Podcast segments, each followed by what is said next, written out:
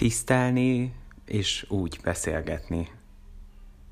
Az 1 Péter 2.17-ben ez van, mindenkinek adjátok meg a tiszteletet, a testvéreket szeressétek, az Istent féljétek.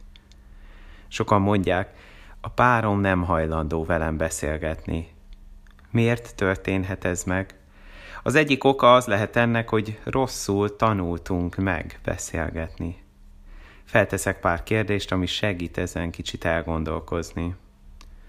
Hallgatok a másikra, amikor beszél? Vagy belevágok a mondatának a közepébe, és gyorsan reagálok arra, amit addig mondott? Hagyok a másiknak időt arra, hogy egyedül legyen? Biztosítok neki teret arra, hogy gondolkozzon?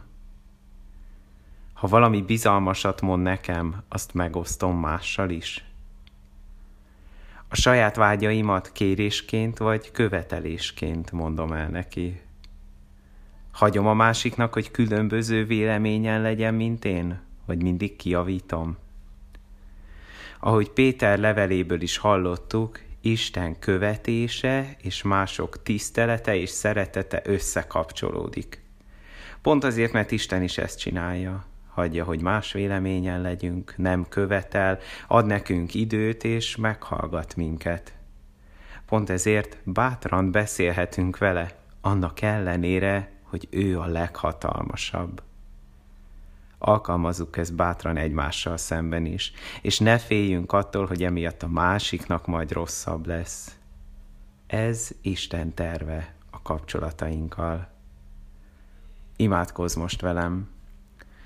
Atyám, kérlek, bocsáss meg azt, amikor tiszteletlen voltam a párommal kapcsolatban, amikor nem figyeltem, követeltem, irányítani akartam őt, vagy nem tartottam magamban, amit bizalmasan mondott nekem. Bármi is volt erre az indokom, kérlek téged, hogy vedd el ezeket, és segíts megváltoznom. Tudom, hogy ez nem olyan, mint a te szereteted, Kélek segíts nekem elindulnom egy új úton. Amen.